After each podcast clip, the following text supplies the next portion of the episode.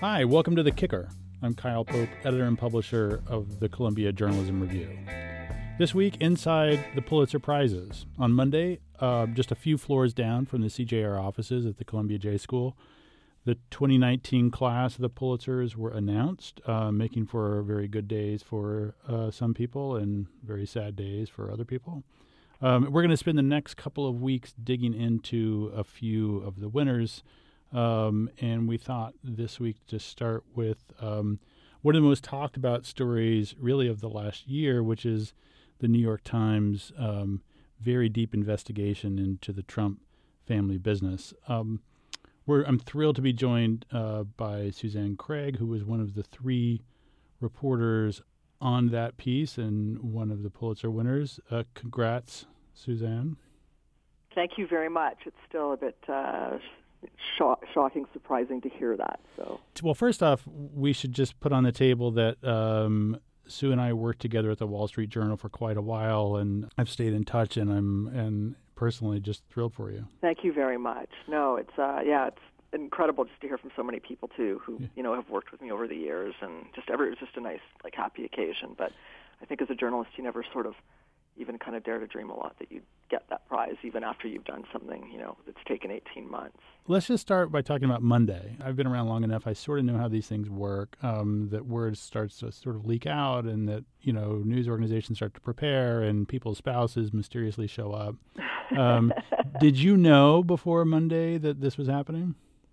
Heard rumblings on the weekend, but I think you still don't really until you hear it announced at Columbia at three in the afternoon on that Monday. You just don't believe it. Like it's sort of, you know, there's just I think there's just a disconnect, and I guess as a journalist, I'm always like, you know, I want 20 sources on everything, so it was just good to hear it announced. it's, a, it's a tough situation too, especially at the times because you're, you know, you get this news, it's amazing, it's it's personal and it's amazingly satisfying. But then you immediately have to sort of stand before hundreds of people and say some smart things. I think as you know, reporters, it's weird because we're not public speakers. We actually probably you know get into this because we want to interview people that you know do the public speaking and are out in the cameras, and we're not. Mm-hmm. Saying it was nerve wracking for me, yeah. um, for sure. What did you say? I mean, I really, in my heart, feel you know so many things about that piece and about you know what happened and the lie that we found that Donald Trump was hiding and, and and you know actively deceiving people on for years. And there was just a lot I wanted to say about that and about the importance of what we do. So trying to get all that together was pretty tough. What did you say in, in those remarks to the newsroom on Monday? This is sort of the thing that I found really powerful about our our story was two things. One and it's why it's such a to me such a special story is it really did just start with a simple question about Donald Trump's wealth and how he made money in 2005 that we we're asking that question after David Cay Johnston, a former reporter from the Times, was mailed three pages of his tax returns in early 2017. We just couldn't believe it, given what we knew about Donald Trump's wealth, that he'd made money. And we started, you know, just peel back the sort of the layers of that onion and, and started to find out more and more about Fred Trump. And you know, from there, you know, found out ultimately all the tax shenanigans. But what was the most important thing to me was simple thing of, you know, he has been actively lying about the origins of his wealth for his whole life, and it just goes to show not only, you know, how much he was lying about and how much wasn't known about him by the time he got to the White House. And that story really it gives me hope that there's still, you know, there's so much more when we wake up in the morning, no matter how hard the day feels, that there's a lot more there to find. Yeah. I mean, that's what made this. I mean, I wrote a piece right after you guys ran the story in CJR, basically like trying to really get people to focus on this. And I'm really curious for your reaction to this now in light of the Pulitzer and, and the long months that have followed. Like, there was a crazy initial reaction both on the right and the left of the piece. On the right, the reaction was rather predictable, I think, which was, you know, it's the Times, they made it up, and blah, blah, blah, um, which we don't really need to get into that much. But the reaction on the part of the left, even even among media people, was really interesting, which was, one either we knew a lot of this, which I think was false, or yeah. uh, why are we just learning about this now? It's outrageous that the Times didn't run this before the election, and sort of oh that this was some kind of uh, plan to hold back information that could have affected the outcome of the election. I thought the whole thing was sort of outrageous, but I was wondering sort well, of on both sides, yeah, yeah, on both I sides. mean, If we how, had it, we would have run it. I mean, it took us forever to do the story. Like it just, it's not. Donald Trump was I actually think that when you, and I think it's really important the reaction on the left because, you know, I was a reporter early in 2016 covering Trump's finances um, for the Times. You got the famous um, stuff in your mailbox. Yeah, the tax, the 90, 1995 tax returns, right at the end of, of that year, right before the election, and that whole year it was interesting because you sort of think Hillary Clinton spent her, you know, her most of her career in the public spotlight and just had a different level of scrutiny. He lived his whole life in the public spotlight a lot was written about him and nothing was scrutinized. Yeah. Like it was just incredible how the media early on bought into his you know, we write about it in the story, including the New York Times, his narrative that he was a self-made man and yeah. he was worth hundreds of millions when he was in his 20s, and on and on. And it, I think it takes time for, for, especially when he's actively hiding his tax returns from public view, and tax returns are just one piece of the puzzle but there's just a lot there that's not known about his financial dealings, um, you know, by design. Yeah. We spent months and months just deciphering the tax codes from the years that we had and trying to understand what was going on and you know found out so much and not just about the fraud but even you know that incredible scene in the story it's one of my favorites where you know in, at the depth of his troubles he sends a lawyer to his father's house and tries to have the will, his father's will change, so it uh-huh. would benefit him. Uh-huh. Like just these incredible, chilling moments between a father and a son after everything Fred Trump did for him. Yeah, what he did for him, he, he, you guys report that he funneled two hundred thousand dollars a year to Donald from the time Donald was three. Starting when he was just three years old, there was a trust set up for him, and then going and then he forward, pissed. You know, then he managed to piss it away. All of it away, yeah, and it's incredible. Every every bet that guy made he had no no worry it wasn't going to be covered and it was going to be covered by his father. The other criticism was, well, we ran it in the middle of the Kavanaugh hearings, right? And so it kind of got buried. I'm not sure, no matter when we ran it, it would have got much more oxygen. Mm-hmm. I think that we, you know, we, we were the only ones who had access to the documents. And, you know, I think New York City and New York State are looking at various issues now to do with, you know, are there more taxes owed because of some of the valuation games that were being played. But for the most part, the IRS is not going to look at a 20-year-old mm-hmm. case. Like I don't expect. I didn't. Ex- we didn't necessarily expect, you know, there to be charges immediately or anything, but it certainly would have, and any other president, I think, taken up a lot more time. Yeah, I'm, I mean, there's so many interesting kind of media thoughts that stem from this. There was a lot of, you know, after the initial like, there was some back and forth which we just talked about between the left and the right, but then there was this sort of whatever you want to view it as a, backlash to that, which was a lot of frustration on a lot of part a part of a lot of people, including us, which was why isn't this getting more traction or why aren't more people paying attention to it? Did you share that frustration or were you like, I did my job, it's out there, now it's up to the world in terms of how it's digested? I think I think kind of maybe I always sort of feel like it's sort of up to other people to, to, to take from it what they want. Our job was to get that to press, but you also do feel when you see I just feel as a person I felt very strongly about the stuff we'd found and how wrong it was. Um, that it would have been I think under any other presidency would have received more attention. I think for the most part, you know, from their point of view, I mean, they made a decision not really to talk about it. Um, who's they? Who's they? The, the White House. The, the White House mm-hmm. said very little about it. Mm-hmm. Um, why give it any more attention? Um, and then, and I think the other thing that was, I think it had a life. I think it had a lifespan of two to three to four days um, in the media, oh, solely because there was nothing else for other people to follow unless they had documents. So it wasn't like we had, you know, another story coming out a right. week later or two weeks later to keep it going, or CNN or the Washington Post could have followed it with another big story on Fred Trump's wealth. Like it sort of started and then, yeah. you know, it stopped. And it just speaks to this whole idea that um, the media too often um, lets Trump dictate the news cycle. I mean, in, in, this case, usually it's that they keep writing about stuff just because Trump says it, even even though even if it's repetitive and doesn't add anything. In this case, it was the opposite. They didn't write it because Trump didn't say it. Um, yeah, both are wrong. Yeah, you're right on that. Yeah. Um, if everything's a, far, a five-alarm fire at a certain point with the president, then nothing is right. I mean, it's the the sometimes the inability to to think about it for a while and to, to say what's important and what's not and to sort of just give it some thought. Yeah.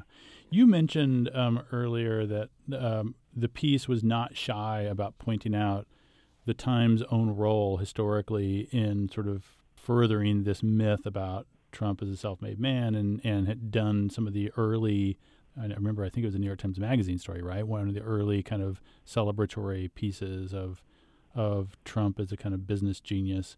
Clearly, the reporters missed the boat for a very, very, very long time. Um, I think that did that it make you so despair? True. We yeah we sat we the three report the three of us um, that wrote the project uh, Russ Buettner and David Barstow were the other reporters. We were in a room on the fourth floor of the New York Times. We would sit there during the day, and a lot of times we were working on various projects and going through numbers and spreadsheets and trying to figure things out. And we would just sit quietly and work, but we were in the same room. And I would put on interviews from Donald Trump. I'd find them on the internet and we would play them. Sometimes they would run for an hour and a half. Sometimes they were 20 minutes. We listened to everything he said for 20 years. We had a lot of time. And that combined with what was printed was just in, just the coverage was just fawning, like including in our own newspaper. And we couldn't we were interested in it partly just for that and for the lack of scrutiny but then the other interesting part was how Donald Trump did it. Like he started in the 1970s when he was just out of university and all of a sudden he was telling the New York Times he was worth more than 200 million dollars and he takes the reporter around and shows the reporter all of the projects that he owns and works on and they were all his dad's. And then so he appropriates the wealth. He gets himself on all these you know richest men in America lists and then his next turn is to start minimizing his father. Well, he's you know he's just a Brooklyn Queens developer. He never wanted to go into Manhattan. And then you know begins the storyline too. The, the kind of the third thing going through there is I got very little help from my father. Uh-huh. I mean, if we heard that once, we heard it a hundred times, and we actually put together a video ultimately of all of those quotes that we called from that year of listening to his interviews. Mm-hmm. What do you attribute all that to? Is it just um, laziness, or is it your reporters sort of want they you know they're just so hungry for that rags to riches thing?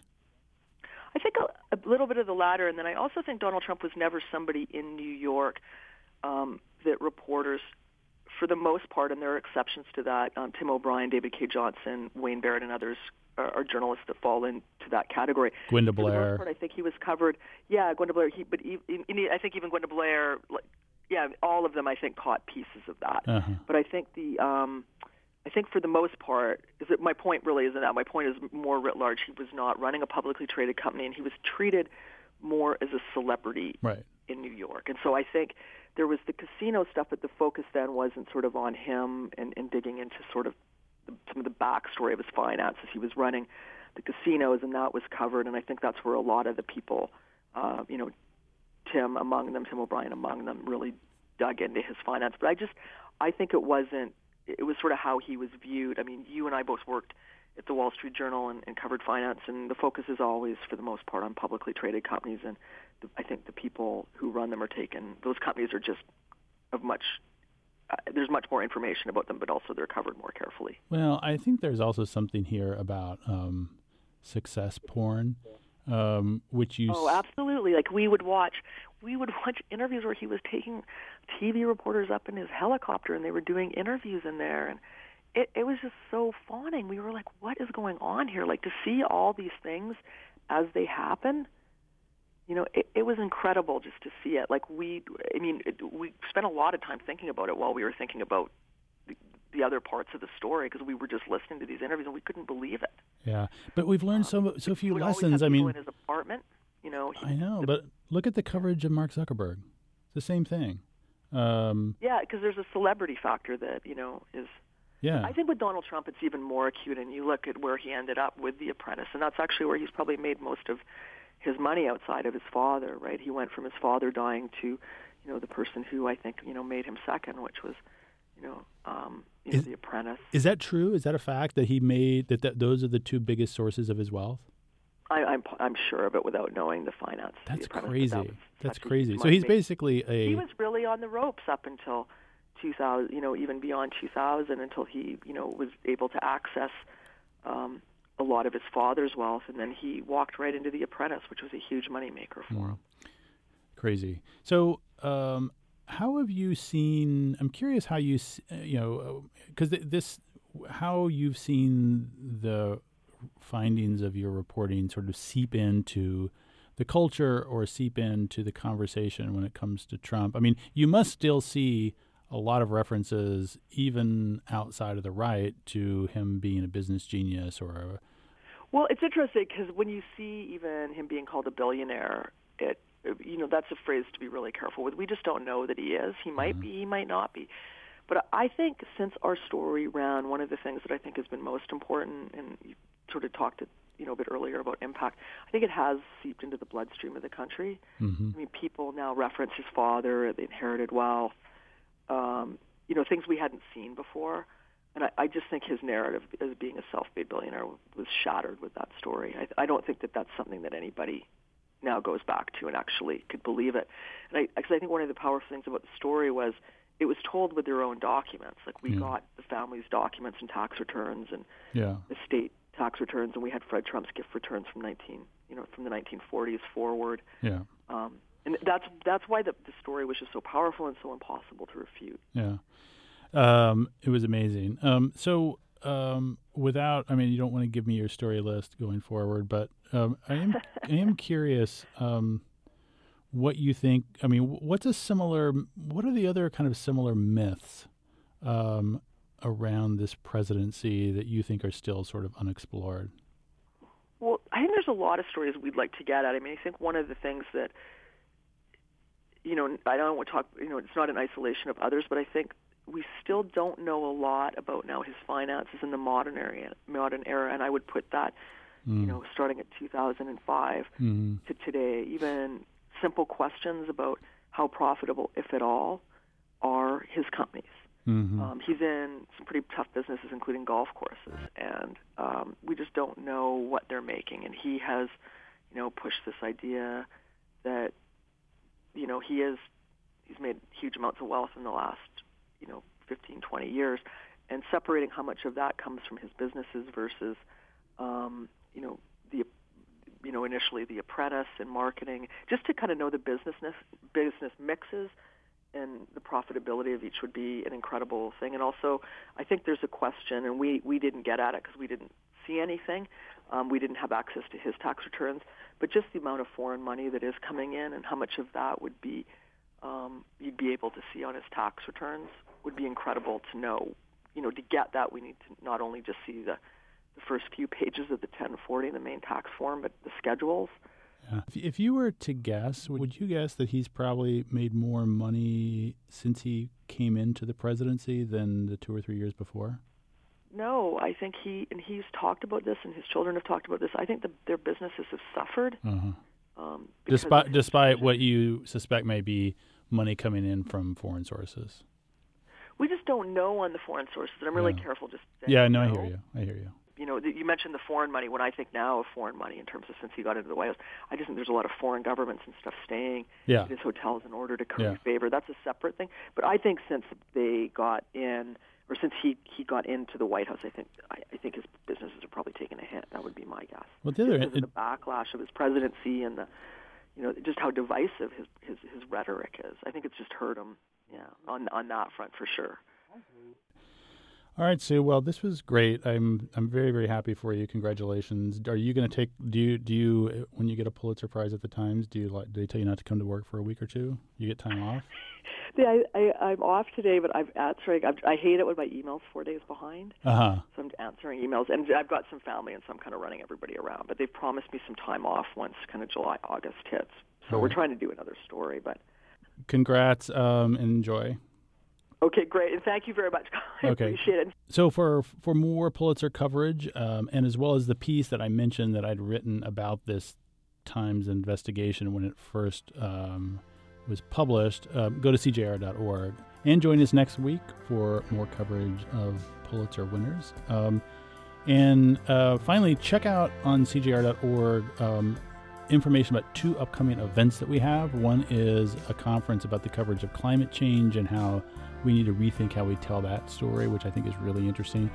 That's on April 30th, and you can register at cjr.org. And the other one is on May 9th, a kickoff um, uh, for a conference on ethics and technology, which is on May 9th. But again, you can register on cjr.org. Thank you very much. See you next week.